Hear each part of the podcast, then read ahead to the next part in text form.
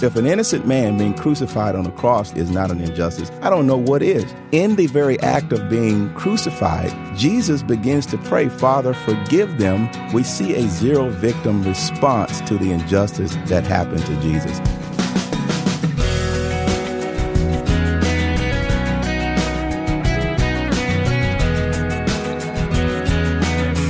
Today's first person guest is James Ward, a pastor and author of the book Zero Victim Helping People Rise Above an Attitude of Victimization. Welcome to this week's program. I'm Wayne Shepherd. We'll begin today's conversation in just a moment, but first, I invite you to check us out online at firstpersoninterview.com. Not only will you find additional information about today's guest and topic, but you'll also find the broadcast schedule and an archive of all past interviews. That's firstpersoninterview.com, but then there's also our Facebook page, facebook.com slash firstpersoninterview, where you can leave your comments. So join us online anytime, facebook.com slash firstpersoninterview or firstpersoninterview.com. Well, James Ward is a pastor and author, but he's also a musician, a corporate executive, and entrepreneur. I've enjoyed getting to know James and his wife Sharon and learning of their passion for the gospel and helping people overcome life's difficulties. His book, Zero Victim, addresses an attitude and mentality towards injustice and life's circumstances that can hold us back. James joined me in the studio recently to talk about how his own life, which started in the Deep South, illustrates what he now teaches. Tuscaloosa, Alabama is uh, where I where I grew up and where I was born. And um, the whole idea with the with the book that I just wrote, uh, Zero Victim, it started in third grade. I didn't I didn't realize it until many years later. Huh. Um, but uh, just listening at some of the challenges we're facing in our culture today, I grew up in Tuscaloosa, where um, there was literally a river that runs through the middle of the middle of the town, and the the black people were on one side of the town, white people were on the other side of the town. And going into my third grade year, was the first time that they began to integrate the school system. All right. And I distinctly remember the day that I got on the bus to take the bus to the white side of town to go to this go to this new school. You're in third grade. In third grade. Was that intimidating or? It it was, and that's that's really a part of this this whole idea of victim mentality and the power of of of, of how you condition your own mind to experience those things. And so it was a, it was a great experience. Of course, on our side of the town, town, um, I mean, cars were broken down, broken glass bottles on the street. As we crossed the river, everything changed, and the homes were nice. Uh, lots of great landscaping. And I said to myself, I want to live on this side of town. I should be over here. But the thing, Wayne, that really impacted my life that I didn't discover until I was an adult is uh, when I went into that environment, which was totally new to me, um, being a minority, numerically speaking, um, being around white kids that I've never really done before, that was a pivotal mo- moment for me that mm-hmm. I either could have, as you said, been intimidated, or I could have been in a situation where it was it was something that would define my life in a positive way, and that's what it ended up ended up being. And what I really discovered is when I began to to do pretty well in school and get good grades, I made the connection that my performance and my identity and my self esteem had nothing to do with the people that were around me. Mm. And I had no reason to be um, hostile towards them or have any negative relationships with them.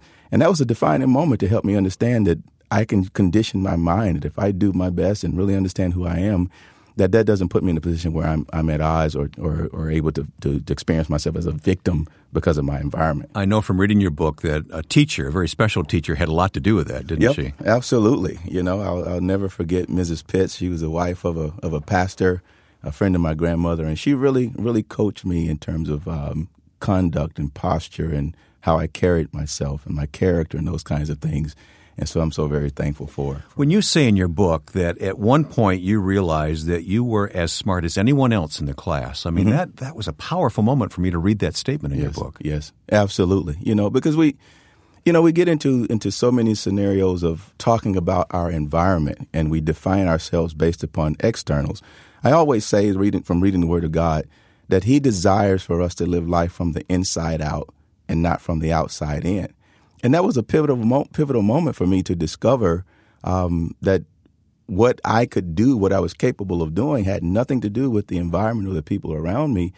And what it did, it really helped me, I think, to not see myself as being inferior in my own eyes. Mm-hmm. That's a part of victim mentality. I describe it to be like a set of to be like a set of lenses that if I'm wearing a dark set of, set of sunglasses right now, to me everything appears to be dark, even though it's perfectly you know bright in this room that's what victim mentality is like. It's sometimes we look through a specific set of lenses that we perceive things to be a certain way from our limited perspective. That was a moment for me to take those lenses off and to not read victimization into the environment because I realized that I could I could do well and the environment wasn't against me or the white kids weren't against me or the mm-hmm. school principal wasn't against me. That was a moment for me to not feel inferior myself, not that anyone was treating me as though I was inferior. And I still think that's an issue for us in the in the nation today. Yeah, absolutely. There's a lot of important stuff for us to talk about here today. Mm-hmm. Your book is Zero Victim: Liberate Yourself from the Mentality of Defeat, and we will talk about those things. But I got to talk about the rest of the intervening years between sure. that third grade revelation yep. and life today. There's a there's a lot of life in between there. tell me, tell me, you you've been a musician. You're now a pastor. Absolutely, yeah. I um you know grew up again in the South. We relocated to uh, Decatur, Illinois. Went to high school in Decatur. I really got into music, was able to do very well. Um, got recruited to DePaul University, so I did my undergrad at DePaul. Uh, my family continued to move around because my mother was in the military. Her and my dad relocated. But Chicago became your home. Chicago was my home. It was a place for me to, to stay. And um, I, I met my wife here. Uh, I, I, was one day uh, searching the television channels for someone to teach me the Word of God, and I came across this man who's now my father in law, Pastor Carlton Arthurs from Wheaton Christian Center. And um, I just connected myself. The Lord led me right to him. He discipled me, and I got the this extraordinary bonus of getting his daughter's hand yeah, in marriage. Yeah. And well, uh, she's on the other side of the glass listening to yep, this and inspiring me yeah, right now. Yeah, I can see but why you Pastor, fell in love with her. Pastor Arthurs and his close friend, Dr. Rob Thompson from Family Harvest Church. I've worked for the both of them, served the both of them, and they commissioned us to go ahead and, and launch the ministry that we have right now, which is Insight Church. All right, but go back a little bit because mm-hmm. you were describing for me that moment, that call. We talk a lot about God's call in people's lives here on right. First Person, and you, you had a call right. away from music. Yep. You know, I'm, sure you still play the drums once right. in a while. yeah, yeah. But it was a clear and direct call from God. Describe that. It really was. It's it's um you know in my mind I was going to be the next Quincy Jones. You know I was uh, very acclimated to the business side of music as well as the performance side. And I said I was going to be the next Quincy Jones. And when I was about 22, I was touring with a band in Boston, and God spoke to me very clearly and authoritatively and said, James, I want your life. I knew exactly who was talking. I knew exactly what it meant. That it meant uh, a life of total surrender to Him, but also an implication for ministry. And when I came back to Chicago, that is where I was really looking for a church to to teach me, for someone to disciple me now.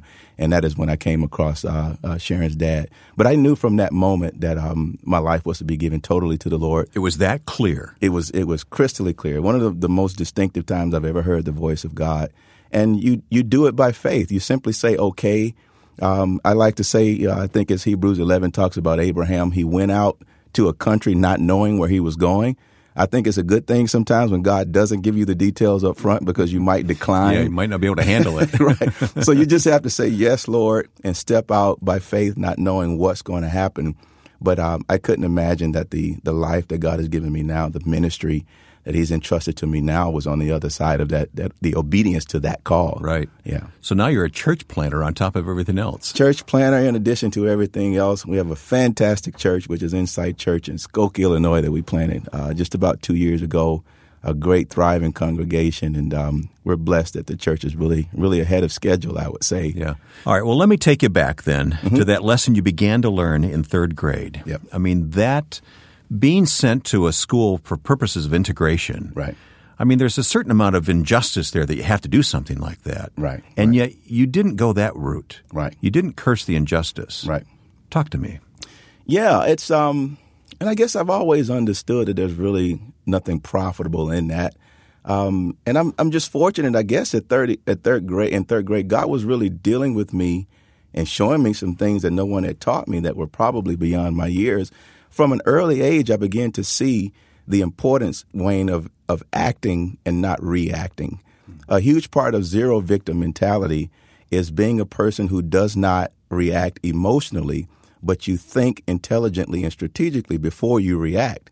That's a huge part of zero victim. And I've always I've always understood that even from that time, that stepping into that environment – um, we have no control over our environment. We can't control what happens around us. We can't control what happens to us, but we can't control what happens in us, and we can't control our response. And that was a lesson that I began to apply uh, even to during that time that's governed my life all the way into my, my adult years. Well, you're so young. Did you have support for this at home, or was this all inside you, or, or how was this being worked out in your life? It was inside me, and I, w- I was simply attributed to the uh, the principles that I learned growing up in the church. Um, we could we could spend an entire day talking about um, how zero victim mentality, Wayne, is the mentality of Jesus Christ Himself. What is your best synopsis of what you mean by zero victim mentality? I'll give you an analogy. Um, I use the analogy, for example, of um, a pitcher and a catcher in baseball. Um, the catcher is uh, obviously squatting behind home plate, but I like to say, using this analogy, analogy, the pitcher is a bad dude. Let's call the pitcher a bad guy. Okay. He throws this this this this object that's rock hard at the catcher as hard as he can at 100 mile an hour. I don't think that's a that's a good scenario for anyone to throw something Not as if you're hard on the as receiving a end. Yeah, no. 100 miles an hour.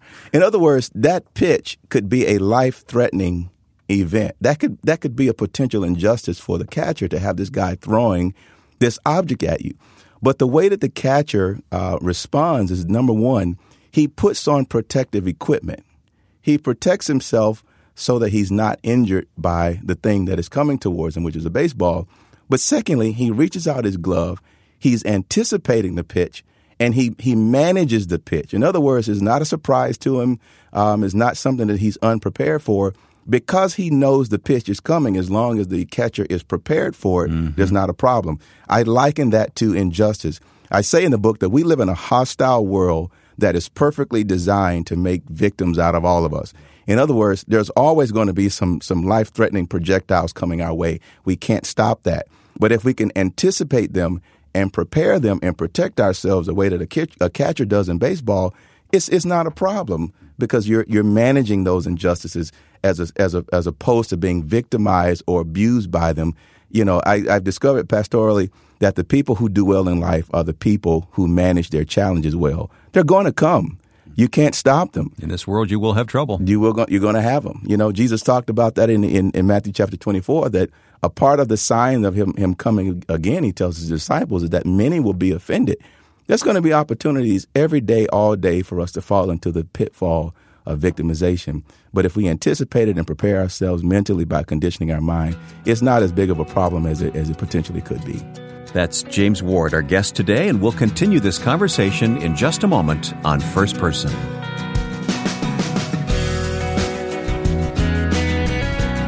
In cooperation with the Far East Broadcasting Company, we're now producing the daily radio program FEBC Today with Ed Cannon.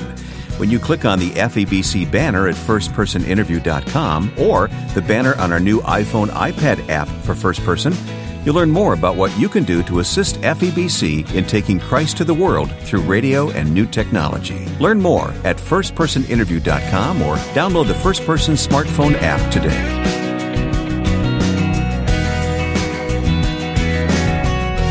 My guest today is Pastor James Ward.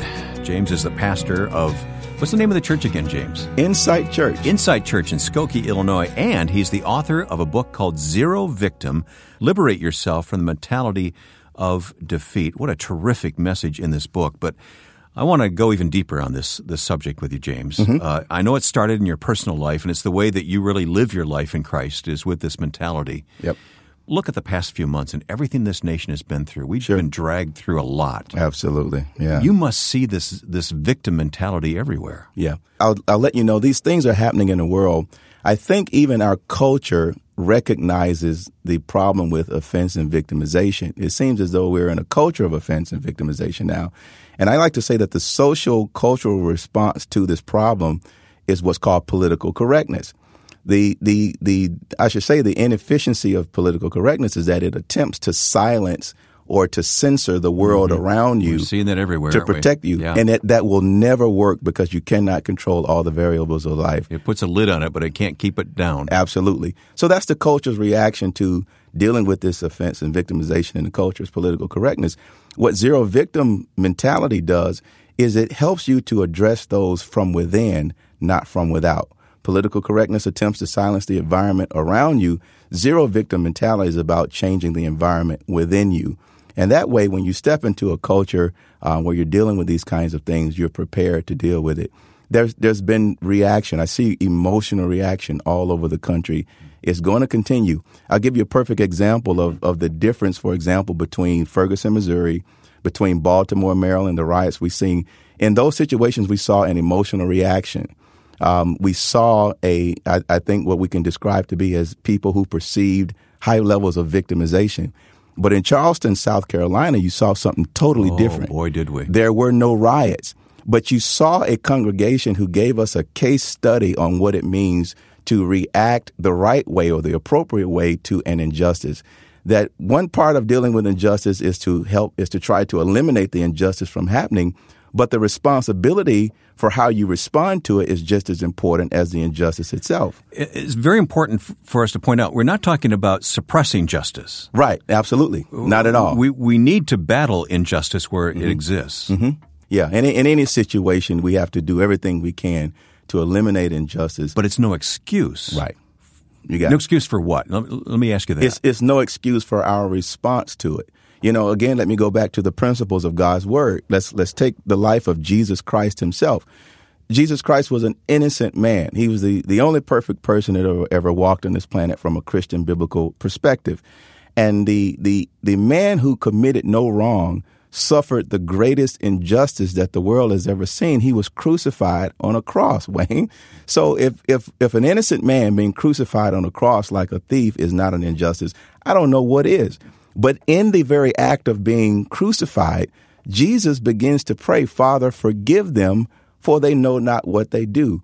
We see a zero victim response to the injustice that happened to Jesus. And I think that, that this really crosses over even to our own spiritual well being, our own spiritual development, that we see that that that model by Jesus Christ that uh, we can't control what happens to us, but our response is very important. In many situations, the response can become as criminal as the initial injustice if we don't respond the right way. I see how this has powered your life and empowered your life through mm-hmm. God's Spirit how can we apply this to the macro situation in America? I mean, how do we get this message out? How can we change these major issues like racism using sure. this mentality? Sure. sure. I think the very first step is awareness. You know, we're we're doing everything we can by God's grace to to make uh, people aware of it. Some of the feedback we've gotten initially from the book and uh, uh, some of the emails we get in our office is that uh, so many people are telling us that I didn't know that I was a victim. I didn't know that's what I was experiencing. Mm-hmm. We're hearing testimonies. We're, we're, conditioned that way, aren't we? Exactly. Yeah. You know, I mean, on, this is what was happening with my boss. I had an issue with my boss. I hated my job. I hated my coworkers. But after I read your book, I realized that I was the problem. I recognized that my mentality was the problem. I'm hearing from husbands and wives who are having marriage problems. I thought my husband was a problem, but the wife says I recognize that, that it was me dealing with victimization. I think when we're very honest with ourselves, that's the hardest thing to do. That's though. the hardest yeah, thing to do. You know, we but, can see it in others, but seeing it in ourselves is something yeah. else entirely. But once we, once we're honest with ourselves, I think everyone has an opportunity to, to see how victimization is, is potentially working in all of our all of our lives. And so we want to start with awareness to challenge all of us to to act and not react. Whenever something negative happens, if we can program ourselves to think, I must act and not react, act and not react, I think we can eliminate a lot of the the uh, the fallout and the uh, the the consequences that comes from our actions. Yeah, when you stop and think about it, isn't this the message of the gospel? I mean, it starts with repentance. It always starts is. with repentance. Yep. It always starts with yep. the me. It's it's not it's not the you. It's yep. the me. It always starts there with repentance. And it, and salvation is a personal matter. God deals with the individual heart. Another place that we see Jesus really teaching zero victim mentality is Matthew chapter five, around verse thirty-eight it's um, you know, you've heard that it said that it was said an eye for an eye and a tooth for tooth for tooth. That's responding to injustice with injustice. We call it fighting fire with fire. But then Jesus says, "But I say to you, if someone smacks you on one cheek, he says, turn the other cheek. What? What was he teaching us? yeah. He was teaching us don't react to the injustice. Don't react in the same manner that that that uh, the person, the offender, um, acted with you. But Jesus, he taught us to to react a different way. That's the Sermon on the Mount. That's the gospel of Jesus Christ. And I don't want anyone listening to misunderstand. We're not talking about just right. lying down right. and right. just taking it, right? Not at all. We're not talking about taking it. We never, never justify any kind of injustice in any situation.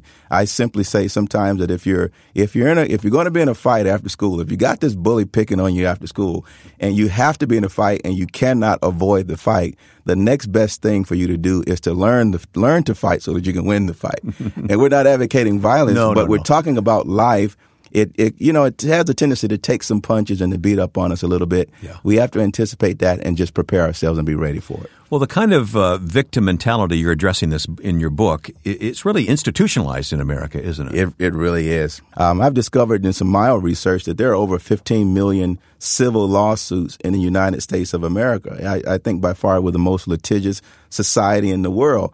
Our answer for everything is sue. Anytime something happens, sue.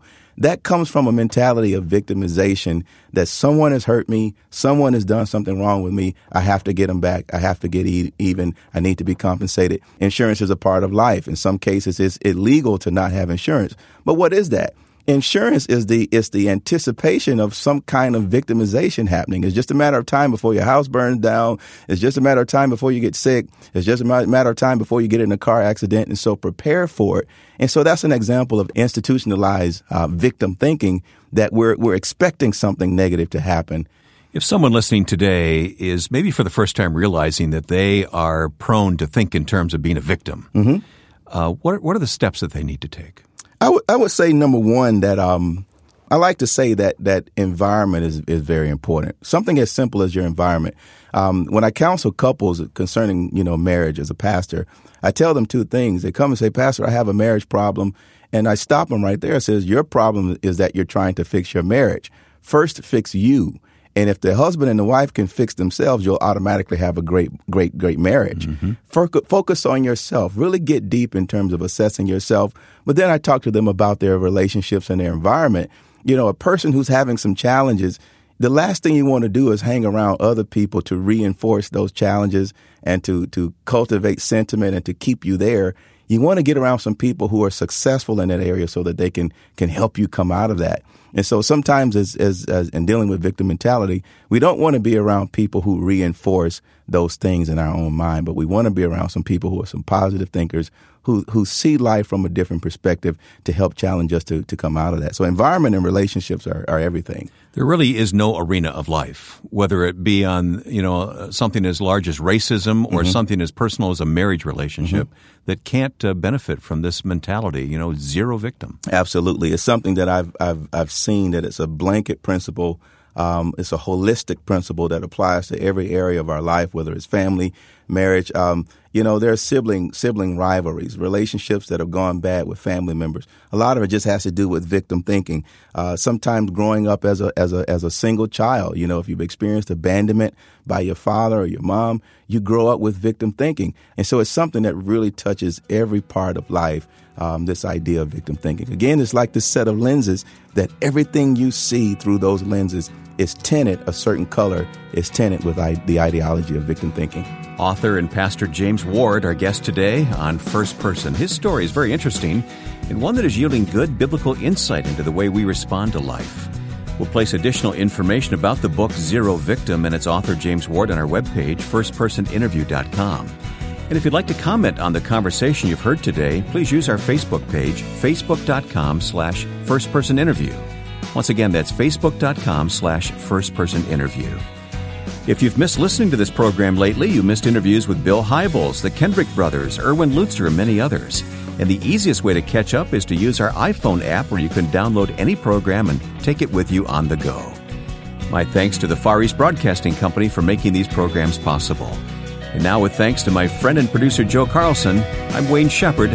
Join us next time for First Person.